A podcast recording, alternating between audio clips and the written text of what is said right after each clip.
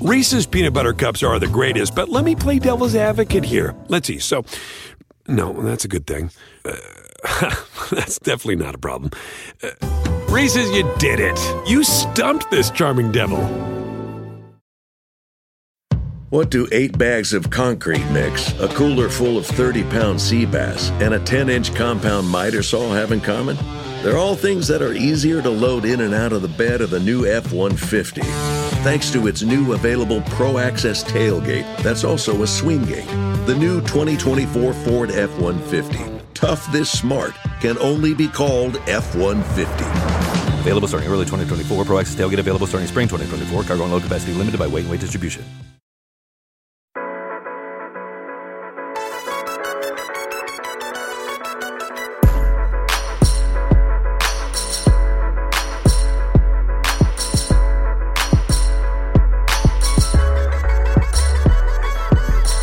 Friends, and welcome to this, another episode of the Rotoworld Football Podcast. My name is Josh Norris, joined as always on this midweek show by Denny Carter and special guest for this one time, Hayden Winks. Hayden, true or false? This was something you had to accomplish before the end of the season is potting with Denny Carter because we've gone through the last 13 weeks. We're here in week 14. It had not happened yet, and you felt a little bit left out. Yeah, this was my uh, a touching Rotopat tribute, as he would say, in the, in his shoes. And yeah, you have to you, when you when you learn that Denny's joining Rotoworld, you know you have to at least get in one podcast with the podcasting goat. So I joined him for his his live streams when he's week golfing. Now I get to do it while getting paid. You, you love to see it. That's right. And the best part about podcasting with me is you can hear my daughter enter the room and, and play with toys right behind me. I'm trying to get, get her out of the room as quickly as possible. But, but yes, it is. It's written into everybody's contract now that they they get to do one one show with me, and I, I appreciate that. I want to I want to you know spread it around. I want to get on air with everybody here. Yeah, it's a form of hazing. I think it's like if you can make it through this show with Denny, then you can do just about anything here at NBC Sports. And by the way, you mentioned dad duty. That's where Pat is right now. He was instructed that for the hour and a half that we slot out this time to record, that he was on dad duty, so he could not join us. But I'm just thrilled to have Hayden. And by the way, if your daughter wants to come and just join us, she can answer all these questions just as well as we can. It's basically a flip of a coin, and and that's the analysis that we have. Yeah, yeah, we're, we're we're we have a very COVID situation right now. I don't I don't mean that in a terrible like infection way. I mean that in a work way. My wife is on like an important meeting call. The kids are roaming free. You know, uh, the dog is running around somewhere. I thought that I was safe in in this. And actually, this is my son's room. I'm in my son's room, uh, but it's it's not not not so safe anymore. So sorry about that. There is absolutely nothing to apologize for. Once again, it makes me feel uh, entirely too lonely, Denny, that it's just me and my dog. Uh, and it's been that way for about 32 years now. Um, well, we, we always want what we don't have. And right now, I want to just be with a dog or no dog. You know, I, I want to be by myself, you know, no, no dog, no kid, no whatever. And, and, and yes, I get it. Just week off. That's all you could just week off 24 7. Think of the possibilities. eBay Motors is here for the ride. Elbow grease and a whole lot of love transformed 100,000 miles and a body full of rust into a drive entirely its own. LED headlights, spoilers, whatever you need.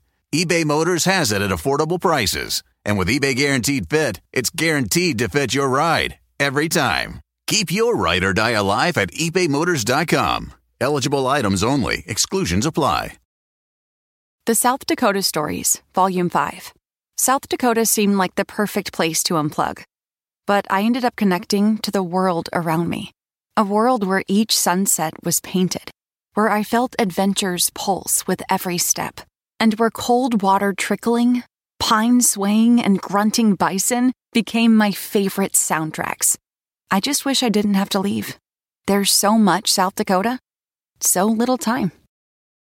Luxury is meant to be livable. Discover the new leather collection at Ashley with premium quality leather sofas, recliners, and more, all built to last. No matter how many spills, scuffs, or pet related mishaps come its way, the leather collection at Ashley is made with the durability you need for the whole family. Shop the new leather collection at Ashley and find chairs starting at $499.99 and sofas at $599.99.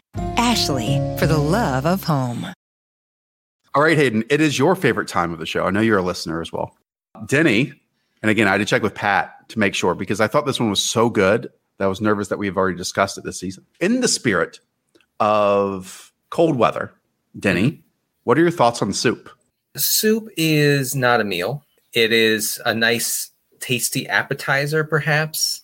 I, you know, I guess the one exception would be if you just put a bunch of meat and vegetables in the the, the soup, but then it's I don't is that still soup? I, I I don't know because you're just looking at like a like a mishmash, you know, in some liquid. So maybe that if that qualifies as soup, I guess that could fill you up. But otherwise, don't don't don't pretend. Let's not pretend like you can order soup for dinner. No one's eating soup for dinner.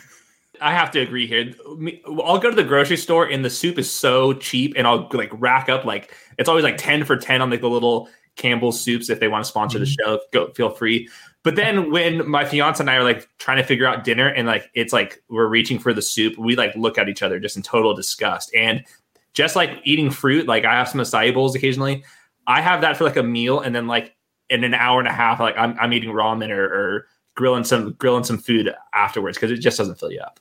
soup is very appetizing on several levels. First of all, it, it can be very tasty depending on on what it is. Okay, and I know people are going to at me on Twitter and say you just haven't had the right kind of soup, but I've had many kinds of soup, and I sound like the president right now. Uh, but uh, and, and had all the soups. But once you eat it, you're you know you're still hungry, and and I find myself you know like maybe making like a peanut butter sandwich afterward. You know, so, something that will fill actually fill my stomach and make it so that I'm not hangry afterward. I, I do respect soup. I mean, there there's a time and a place for soup, but at the end of the day, unless it is more of a stew than a soup, you are having the same bite about 25 times in a row. And I think that just becomes repetitive. So I think you need something to accompany soup in order for it to reach its full appreciation, you know, Yeah. its Yeah. it- its full potential. Or else, like, I'm just going to have 25 bites of this watered down ketchup. And that's not to say I eat bad soup. I mean, soup, there are tiers and levels to this game when we talk about mm-hmm. soup. But again, th- just the same thing over and over and over again, that's not cutting it for me. What is tomato soup? Tomato soup doesn't fill you up at all. At all, you could put all the crackers you want in, in, in the tomato soup, and it doesn't fill you up. You could eat three. I could eat th- uh, three things of tomato soup, and and definitely still be very hungry. Like it's okay to go along with like like a grilled cheese or something, you know, something to put something in your stomach that your stomach can digest, and you can be uh, satiated for a little while. But um, I I I don't get when when people I mean, people will say like, I I love soup in the winter, you know, because it's nice, it's nice and warm. And when you kind of get deeper on it, and you're well, are you eating it for you know a, a, an appetizer? No, no, no, it's my meal. And then I'm like, no, I don't, I don't believe you. No, I'm I'm I'm guessing that you're eating something afterward. You- You're fasting, you're juicing basically in just more of a, a Yes. consistent form is, is what soup is. Um, have you ever ventured down cold soup lane, Denny? Like, have you ever adventured and tried cold soups? Uh, no. Uh, what what are, what are we talking about? What are Well, there are chilled soups. There, I, th- I believe gazpacho is one. There are you Oh, can do like a mint and cucumber, or you know, I see them in the summer. Like when you go to these really nice restaurants and you want to pay, you know, seventy five dollars for a lunch meal, which is preposterous, but people do it all the time. Uh, and you know, things on the menu might just be cold soup, exactly what you want. Okay, you're drinking flavored water out of a bowl with a spoon, and that's that's not human. First of all, seventy five dollars for lunch in this economy. I don't know. I don't know. I don't. I can't. I don't buy it. Uh, but yeah, no, that sounds horrible. Uh, like like like cold cold soup sounds disgusting. like in any weather. I'm sorry. It just it just does. Lots of crab uh, meat in a soup is my favorite. Okay. Okay. Um, You're like a because, chowder person. As a as a Marylander, no, no, no. That that's New England stuff. I don't know about that Oh, excuse me. you know but but as a marylander i have to i actually am legally uh required to pr- promote this on on air and, and so so that that would be my favorite but even even a nice chunky crab soup and I, as disgusting as i made that sound is is not is not super filling so i i i'm mostly anti soup as far as like you know a meal I, I had a great college friend, and he listens to the show, and I will not name your name, and you're a wonderful person. But three or four dinners per week, he would eat two cans of Campbell chicken noodle soup and a a quart of skim milk, and that was his dinner. I know it's just disgusting. Uh, sorry to revolt everyone out there, but uh, it was repulsive, and I'm I don't know if he still does it. He's he's soon to be a dad, so um, he's he's a wonderful human being. He's a He's had enough human being. sodium for his entire life if he's doing that. I, I love and I love him for it. repulsive. Oh my gosh, that's that's too good. Well, speaking of repulsive, this is today's football section of the show. Players who, for lack of a better word, were a bit repulsive in the first six weeks of the NFL season, let you down after getting your hopes up, getting your optimism up after drafting them. And then the first six weeks, you thought to yourself, eh, what did I do this for? Those Roto guys steered me in the wrong direction. But now, now in the last four to five, and then the next three to four weeks of the season could be the reason why your season has turned around in fantasy football. Players at the beginning of the year were disappointments who have since turned their season around. That is the discussion today. Didn't you look confused? No, I didn't mean to look so confused. I was trying to think of a way to to to pose the you know the subject matter. It's like um, players you have to psychologically get over, you Yeah. know, because they they hurt you and you and you you don't like them for what they did for the first six or eight weeks of the season, but you quickly need to adjust your thinking on them. Is as I guess what I was thinking. Yeah. Uh, Hayden, are you too young for Men in Black? No, I know Men in Black. Okay. Like the neuralizer? That's what we're trying to do for like the first six weeks of the season. And now you just love them. You love them completely. So that's what we're doing. Okay. Hayden, we will let you go first. For me, it's got to be Jarvis Landry. And earlier on the year, there was a lot of problems that he was ha- having to overcome. He was injured. He had hip injuries. He had lower leg injuries. A lot of things were piling up. The Browns were rushing the ball all the time. That really hasn't changed. But the big difference now is Odell Beckham's gone, and the weather. We can throw those weather games out. So in his three non-weather games without Odell Beckham, so there's been three of them. He's averaging 19.7 expected fantasy points. He's outproduced those numbers as well. He's looks a lot healthier because of those weather games as well. And remember, they only pass the ball like 10 to 20 times in those weather games. Plus, they had the bye week in there. I think that he wasn't being utilized there. And that actually gave him time to recover down the stretch. And he's been getting all the usage in the world. And they play the Ravens. That's not the best matchup, but then they play the Giants and the Jets. So I think down the stretch, Jarvis Landry, his target share is going to go up. His targets uh, in general are going to go up. And I think that his efficiency, we can ex- expect to get better too, just because he's probably a little healthier now. you know, Kevin Stefanski, I think I mentioned it on the wrap up podcast with Josh the other day. He said, you know, going into that that Tennessee game, he said, like, you know, we weren't passing because we were playing in apocalyptic weather every week, you know, and it's it's true. I mean, those games were not conducive, just to, to put it mildly, to to throwing the ball. So as long as they're not playing in 45 mile an hour wind or torrential downpours, sideways rain, uh, you know, I think we can, um, I think we can kind of, like you said, Hayden, expect that sort of volume for Landry to continue. And you talked about the game against Baltimore this week. And while on paper, it's not the best, I would say one, the Ravens secondary has not played as well as we thought they like they were dominating at the start of the year, right? And Jarvis Landry actually has a very good track record against this Ravens team. Now, I don't know how many of those, I don't have the context of which ones are with Odell and which ones are out, so on and so forth. But he has at least five receptions in each of his last five games against Baltimore. So having him as a potential, even in that bad matchup, and he gets better ones as a wide receiver two, wide receiver three, um, makes a lot of sense. I mean, Jarvis Landry is one of these players who, if you like remove the name Hayden, the production that he has put out, and it's arguable like how high value some of that production is, right? It's it's it's remarkable what he has done. I would say it's it's a name that we should be talking about more, but maybe in you know five or ten years after he retires, it's not a name we'll be discussing at all. Yeah, he kept getting scheme touches in Miami, and we've kind of seen it go a little bit away with the Browns, but he is very, very good after the catch. And a lot of his production is after the catch, a lot of it's underneath. We love to see all these PPR short targets, and he's getting those as well. And I, I looked at where he's getting targeted versus everyone else on the team. Hodge or Hodge, Higgins, Donovan Peoples Jones, all of those guys only get targets downfield, and they're not throwing the ball to Austin Hooper right now. So whenever the, the Browns need eight yards, the ball is going to Jarvis Landry. So, and like Yeah. you said with the against the Ravens, the one thing with Jarvis Landry is even in like tougher matchups, that likely means the Browns are going to have to pass the ball more because they were trying to run the ball as much as they can So even bad matchups on paper could actually end up being decent matchups for Jarvis Landry just because you think that the Browns are probably going to pass more than usual. And I know that Wyatt Teller is back on the COVID list, I believe. Um, he was injured earlier in the year, but that Browns offensive line, when it has all five of its players, are top five unit in the NFL. And we know that Baker Mayfield struggles in confined pockets and making, making decisions in those environments. Well, against the Ravens, it might be difficult, but let's say Teller is able to come back against the Giants and the Jets.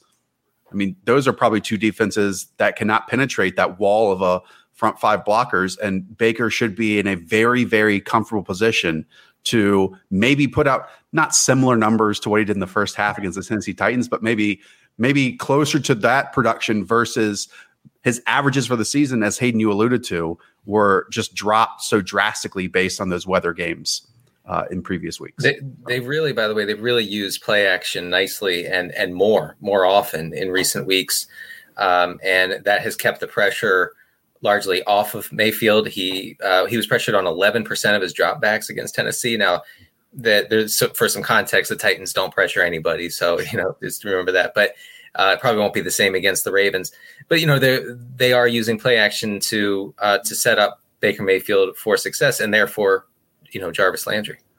Not to make this a full on Browns discussion, but I remember you know 365 days ago, this is about the time, and even a couple weeks ago when we started getting really excited about the Tennessee Titans, right? That that was a team that was putting it all together, that had an identity. I mean, the Browns are the 2020 version of the Titans, except Hayden, I think the drastic difference is that their lead wide receiver, as much as we're talking good about Jarvis Landry, is Jarvis Landry. And then the Titans had just a magic maker in in AJ Brown. So I think that's a major difference. But other than that, to me, the the two are very in sync and relatable to each other.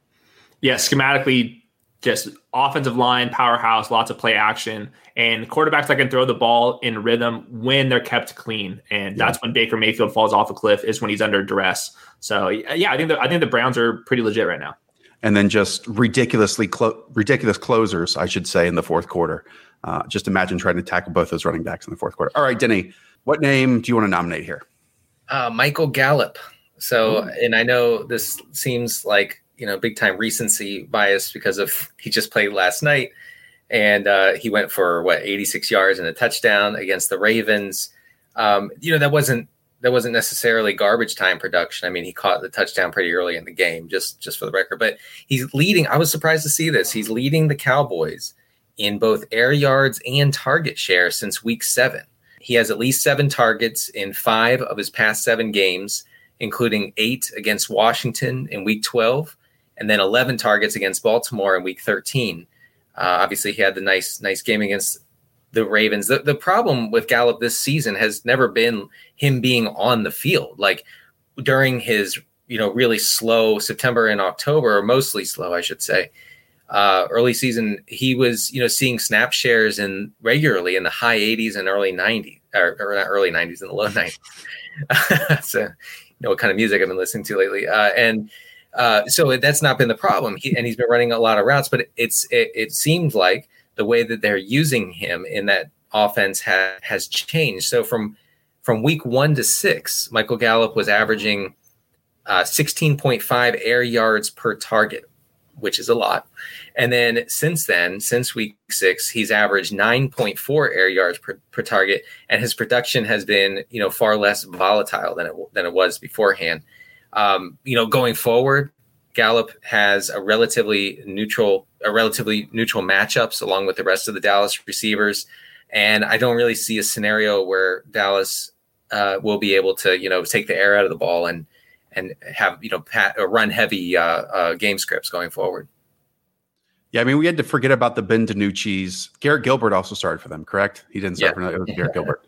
Um, look, heading into the season and blindly putting the stats of Amari Cooper and Michael Gallup on the same page, they were virtually identical.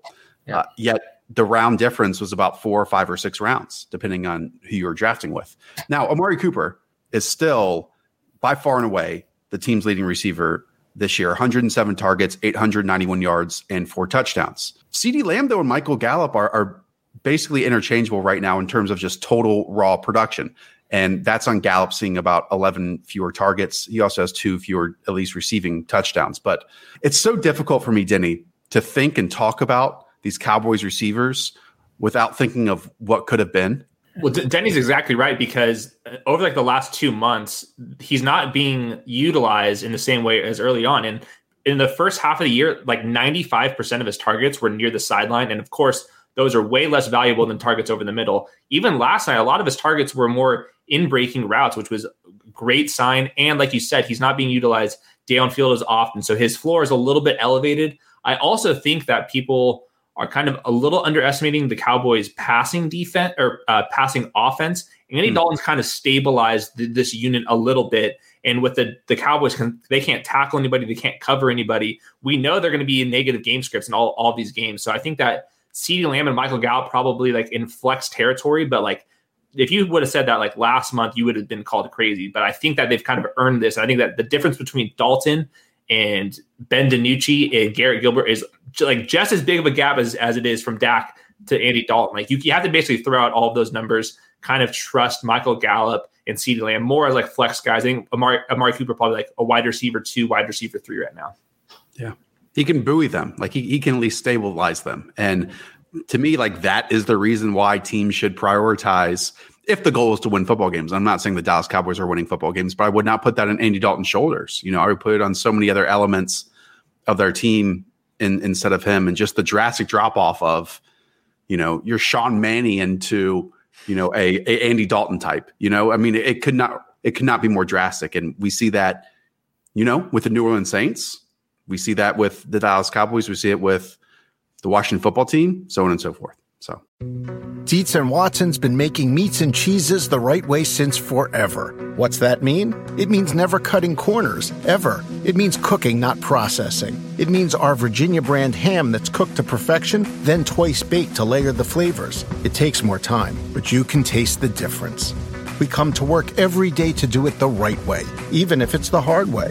Because if it's not right for us, it's not right for you. Dietz and Watson, it's a family thing since 1939. Want the same expert advice you get from the pros in the store while shopping online at discounttire.com? Meet Treadwell, your personal online tire guide that matches you with the perfect tire for your vehicle. Get your best match in one minute or less with Treadwell by Discount Tire. When it comes to listing your home for sale, everyone and their mom has advice. Oh, honey, who's going to want to buy this place? On a cul de sac? It's literally a dead end. But for professional advice, a REMAX agent actually knows best. Let's start with a neighborhood analysis. I've been seeing lots of buyers looking to move here. REMAX is the most trusted name in real estate. Visit REMAX.com or download the REMAX app to find the right agent. The right agent can lead the way. Based on 2022 BrandSpark American Trust Study. Each office independently owned and operated. I'll roll. My only offering today is uh, is Brandon Aiyuk. First of all, this rookie wide receiver class are unstoppable this year. Uh, I just picked wrong for two. Uh, anyways, Brandon Aiyuk is, is unbelievable. I mean, he, we know he missed week one, and then his next four weeks, these were his numbers 25 targets, 14 receptions, 165 yards, one touchdown in the air, two rushing touchdowns. That's the wide receiver he averaged fantasy, wide receiver 44 in fantasy points per game, again, in those first, I think, five weeks of the season. The last four weeks, He's he's gone from the wide receiver 44 to the wide receiver three in fantasy points per game. 40 targets, 26 receptions, 376 yards, and three touchdowns. I mean, target share 28%, 27%, 36%, 23%. This is all with Nick Mullens. This is all with Raheem Mostert, Deebo Samuel. It does not matter right now. There is a reason and a vision that Kyle Shanahan had, despite who the quarterback might be, when in his head he wanted to put Deebo Samuel and Brandon Aiyuk together, and where on paper they might win in the same exact ways in similar fashions, and they're just so good after the catch, he can get both involved. And to me, I mean, Kyle Shanahan is still just a marvelous, marvelous play caller, and he's doing this with again Nick Mullens at quarterback, and it's making Brandon Aiyuk a top twelve wide receiver play. It seems like right now like you said, like with with the Men in Black reference, you have to erase Jimmy Garoppolo being out because Nick Mullens and Jimmy G, for fantasy purposes, are pretty dang similar. Yeah. And Brandon Aiyuk and Deebo Samuel, I thought they were going to be used pretty similarly. And they, they kind of pro, both profiles just like yards after the catch freaks. And Brandon Aiyuk is the one being asked to run vertical routes and more like traditional X receiver roles. Deebo Samuel is like getting like negative air yards some of these games. He's still not winning deep very often. So I think there is enough room for both of these guys to produce. I think it's still more of a toss up of who's going to be the better fantasy play, but I think Nick Mullens has made both of them top 36 plays right now, at least, at least until George Kittle comes back, and we don't expect him that to happen until like week 16. So I think the next two weeks for sure, both of these guys are awesome plays. Whenever you can trust Kyle Shanahan for fantasy production, I'm in. Yeah.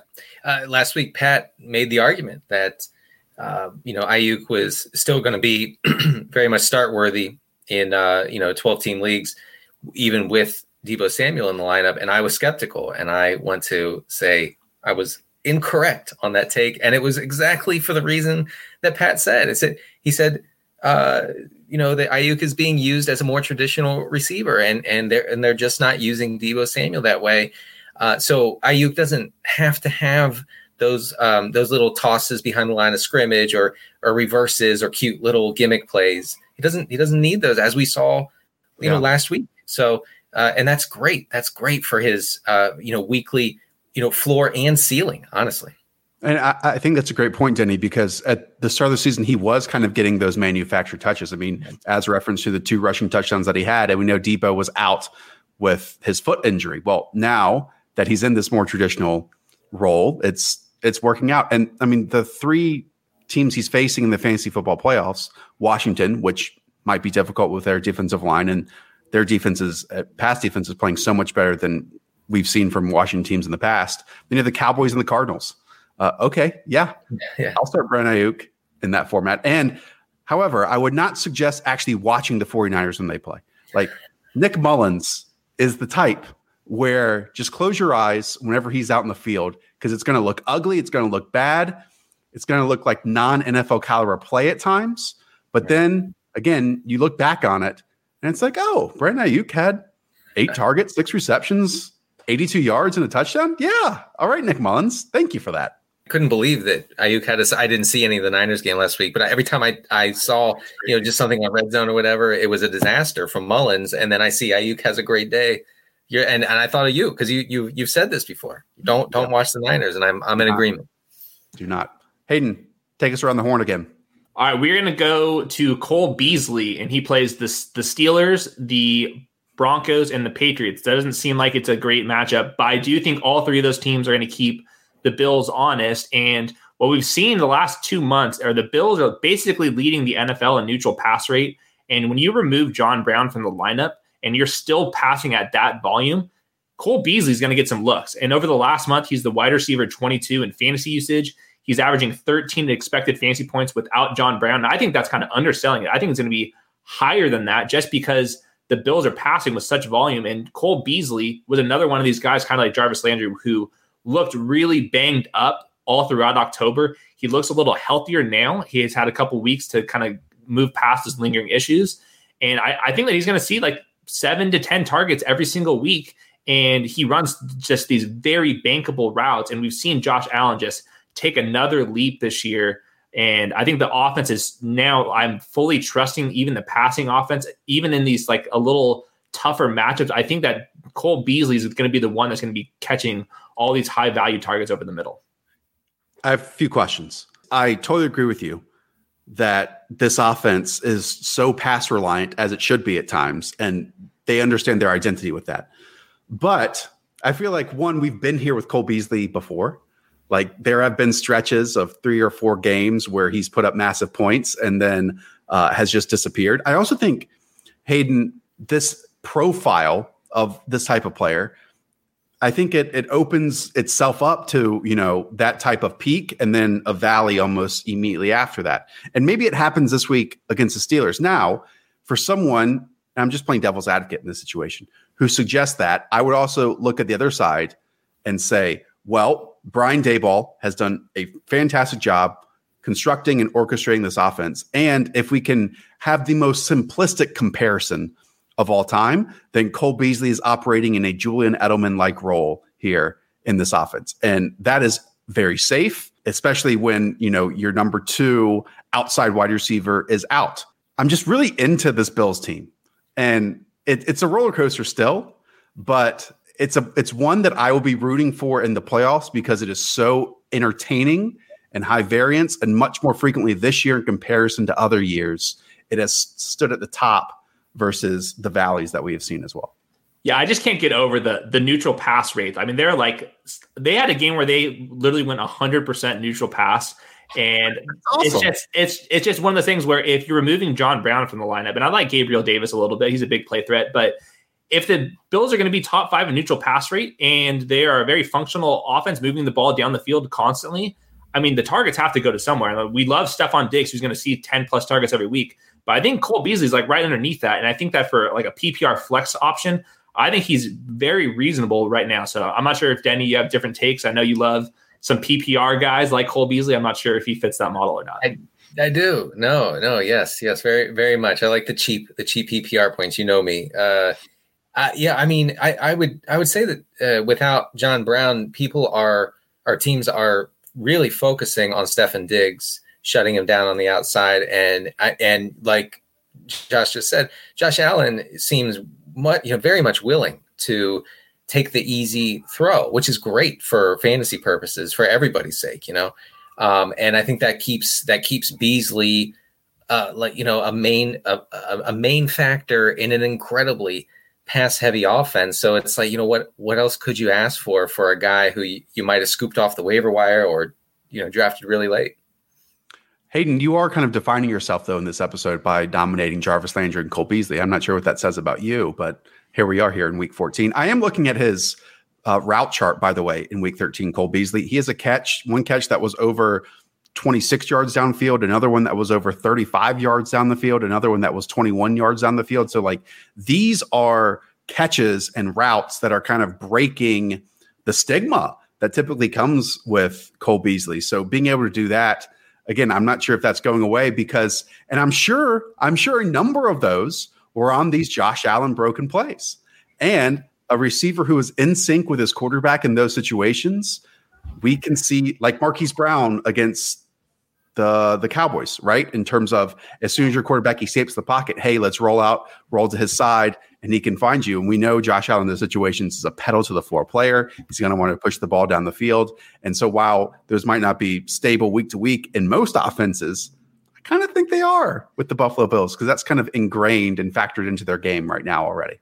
So, all right, Denny, close us out. Everybody's most hated running back on earth, David Montgomery, who is the RB11, whether you like it or not.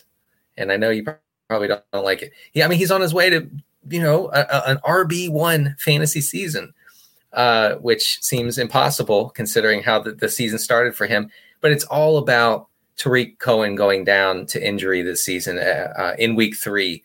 So since week four, no one has run more pass routes. No running back has run more pass routes than David Montgomery.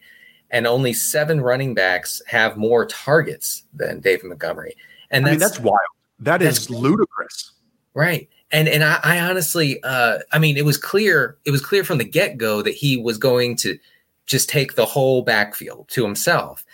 It wasn't really working out, but the volume was always going to be built into his, you know, his weekly prospects. Uh, so it, I mean, it's a good thing that he has the, the all the pass game involvement in the world because uh, you know, despite being um, ninth in carries this year, He's 16th in rushing yardage. So, as you know, as anybody knows who who drafted him or who may, may have picked him up after a frustrated uh, f- uh, fellow manager dropped him, uh, you know that he's been just amazingly inefficient with his touches. I mean, breathtakingly so. Uh, but the last couple weeks have proven that you know volume sometimes can pay off. He has 52 fantasy points over those uh, past two outings. You know that's not going to continue through the rest of the season most likely. Uh, but i'm a sucker for for volume and and, and i always have been. Like and i probably you know lean that way too often uh, with volume over efficiency. But in this case it's just really hard to bench a running back who is seeing the kind of opportunity that David Montgomery is seeing week in and week out. Hayden, is David Montgomery still the same player? Has he has he changed? Is this just opportunity working out? Is this just being on the good side of regression? Like what's happening? Well, when you're the RB8 in fantasy usage and you're averaging 15.7 PPR points since Tarik Cohen's injury, like the volume is there. You're getting all the targets, you're getting all the goal line work. So I don't even really care that much right. if he looks really awful. And uh, like you're kind of uh, insinuating, the last couple weeks he does look a little bit, a little bit more bursty. Um, I, I'm not going to put too much into that. I think that he's probably still the same player that he has been for the last two seasons. The, the difference recently have, have been the matchups, and the good news for David Montgomery managers down the stretch, they play the Texans, they play the Vikings, they play the Jaguars. Uh, those guys have no linebackers, none of those teams, or defensive linemen really. They all get re- run on all the time, and I think that the Bears, when they're rolling and Mitch Trubisky is, is isn't turning the ball over all the time, David Montgomery is going to see 15 to 20 carries, and even in negative game scripts, he's now suddenly going to catch close to five passes a game. So I think that his floor is actually a little higher than people want to give him credit for. And I think that anybody with a targets plus goal line role has a plenty enough ceiling, especially in good matchups. Yeah, since week six, he has one week of seven carries inside the 20 yard line, two weeks of four carries inside the 20 yard line, one week of three carries inside of the 20 yard line. I mean, those are high value touches.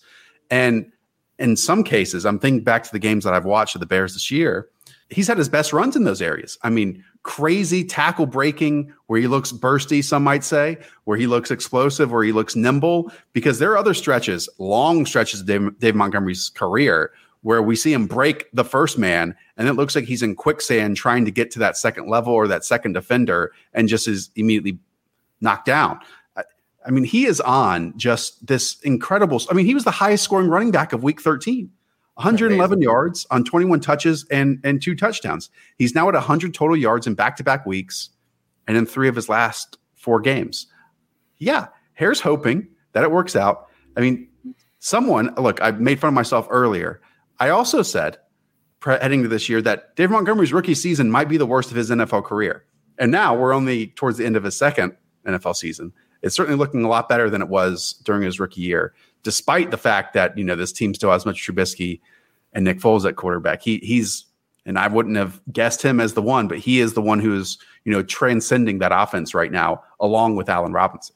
Yeah, I think uh, w- getting back to kind of the psychological barriers of starting a guy who you just couldn't stand for weeks and weeks and weeks, and you kept plugging him in, you kept getting nothing despite him being on the field a lot and seeing a lot of touches of course this defines Montgomery, but uh, you know you you have to eventually accept, and I hope I hope Montgomery drafters did just that over the past couple weeks. You have to accept that uh, in our game, in volume matters a lot, a lot, and when you like Hayden said, when you're getting uh, targets and you get those high value touches near near the end zone, you know it's very hard to find a running back that gets that sort of those sort of chances. And Montgomery will continue to see that. I mean, in in this week, it would be hard, very hard, not to rank him as you know locked in top what 12 eight, 10? Yeah, yeah, yeah. yeah.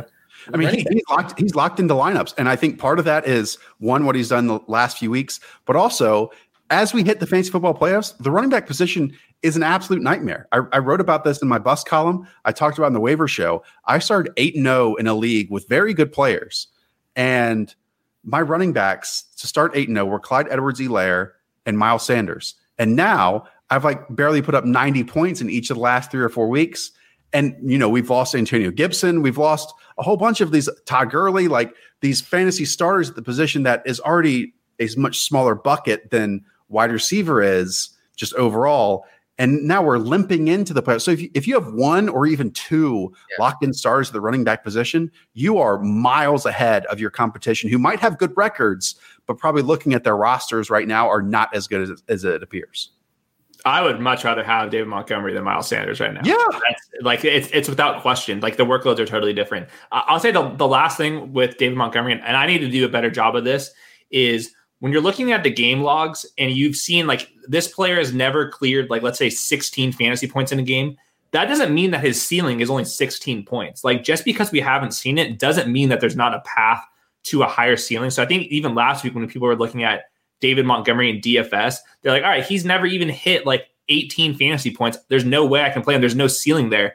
But there is a ceiling. Just because he hasn't shown it doesn't mean that he doesn't have that appeal of breaking that barrier. So I think that uh, with the same thing with floors, the same thing with ceilings. Just because they haven't shown it doesn't mean that there isn't a higher ceiling than what they've showed the last uh, 10 weeks. Speaking of the bus column, just a little bit of research that I did showed that Peyton Barber, I don't know if you remember this, but in week one, I think he had 10 carries inside the 20 yard line and seven carries inside the 10 yard line, which is one of the wilder box scores of any fancy performer this year. In comparison, Miles Sanders has eight carries in total inside the 10 yard line all season long. I mean, he's not getting opportunities anywhere and certainly not high value touches. I mean, I hate that I drafted Miles Sanders right now. Just absolutely hate it. I'm just hoping, I'm hoping for Jalen Hurts to turn into Kyler Murray and defenses to treat him like Kyler Murray right now. So he has to hand off like they do to Kenyan Drake every single time in goal line situations. That's what I'm praying for. That's like my only avenue out of this. It can't. It can't get worse. It cannot no. get worse for Miles Sanders. No. Just wait for Jordan Howard's 15 carries. I hate it. Oh. I hate it so much. Are there any other, any other names you guys want to talk about? I mean, we've mentioned in these recap shows lately T.Y. Hilton. We've we've mentioned Jonathan Taylor. Uh, again, as we head into 2021, a lot of these names in these final four or five weeks are, are going to define our perspective of them heading to next season versus the perspective of them that we had in the first five weeks of the season. Hey, anyone else you want to mention? Yeah, I think Jonathan Taylor is one of the, these guys. I think that D'Andre Swift is the kind of better version of Jonathan Taylor, just from a workload perspective. If he comes back to full health, and they play the the Packers and the Titans the next two weeks, I hope that he's out there because we've seen that the Lions offensive coordinator or now interim head coach wants to play faster. And last yeah. week we saw their neutral pass rate go up, and that helps D'Andre Swift because he's going to catch more targets. The Lions are also going to move the ball a little bit better. So I think that D'Andre Swift, kind of like David Montgomery, like if he's fully healthy, I think I'm going to be flirting with him like as a uh, RB one, like maybe like around like RB eleven, RB twelve. Hmm. By the way, Marvin Jones is another player who's just absolutely exploded over the last six weeks. He's basically been a must start 51 targets, 32 catches, 393 yards, and five scores. Whereas, like, from a, a roster perspective, the Lions are punting already to 2021, and Kenny Golladay is clearly just looking towards free agency yeah. and not wanting to come back this season. Uh, yeah, money, money, money. Who could blame him? Uh, yeah. Marvin Jones is the one, and this team is still playing. I don't know if you got to watch that. Speaking of the Bears, that Bears game, it was a miraculous comeback, r- ridiculous comeback that absolutely no one is talking about because it's two meaningless teams. But that was a major meltdown by Chicago. I can't believe Stafford ended up with 400 yards. I remember, you know, looking in the first half, he had like he had like 100 yards passing, and, and he ends up with 400. Yeah. I wonder. I wonder if the players hated Matt Patricia so much that they're going to actually go out and play well down the stretch, to, like in spite of Matt Patricia. I have to say, in honor of Matt Patricia, I watched the games on Sunday with a pencil in my ear like this. Look, it's a good look, Jimmy. Thank you. You look smarter. Yeah, I, I mean, real smarter. you could pass as you know a, a coming of age actor in a, in a teen drama in the in the 90s. That's exactly what you look like right now. Right, yes. My hair is very 90s, the pencil very yeah. 90s. I need to be sitting backwards in a chair, you know? Yes. Like you know, or like or like like AC Slater sort of. Yeah. oh, I love it. Hayden, AC Slater? No. Oh. Oh, okay. Anyways, we'll get out of here on that one. Um, all right. Go and check out Denny's Target Decoder column. Go and check out my bus column, and I'll be back with Hayden, Pat, and Daigle for the game by game preview show, which will be out on Friday morning. And again, join us for Roto Live this Sunday, noon Eastern, served by Applebee's. We'll get you ready, your perfect lineups, answering your questions for 45 minutes, leading, leading up into kickoff. Again, that is noon Eastern on Sunday. All right. For Hayden, for Denny, I'm Josh Uptheville. Talk to y'all soon. See ya. Dietz and Watson's been making meats and cheeses the right way since forever. What's that mean? It means never cutting corners, ever. It means cooking, not processing. It means our Virginia brand ham that's cooked to perfection, then twice baked to layer the flavors. It takes more time, but you can taste the difference. We come to work every day to do it the right way, even if it's the hard way. Because if it's not right for us, it's not right for you. Dietz and Watson, it's a family thing since 1939. Luxury is meant to be livable. Discover the new leather collection at Ashley with premium quality leather sofas, recliners, and more, all built to last. No matter how many spills, scuffs, or pet related mishaps come its way, the leather collection at Ashley is made with the durability you need for the whole family. Shop the new leather collection at Ashley and find chairs starting at $499.99 and sofas at $599.99. Ashley, for the love of home.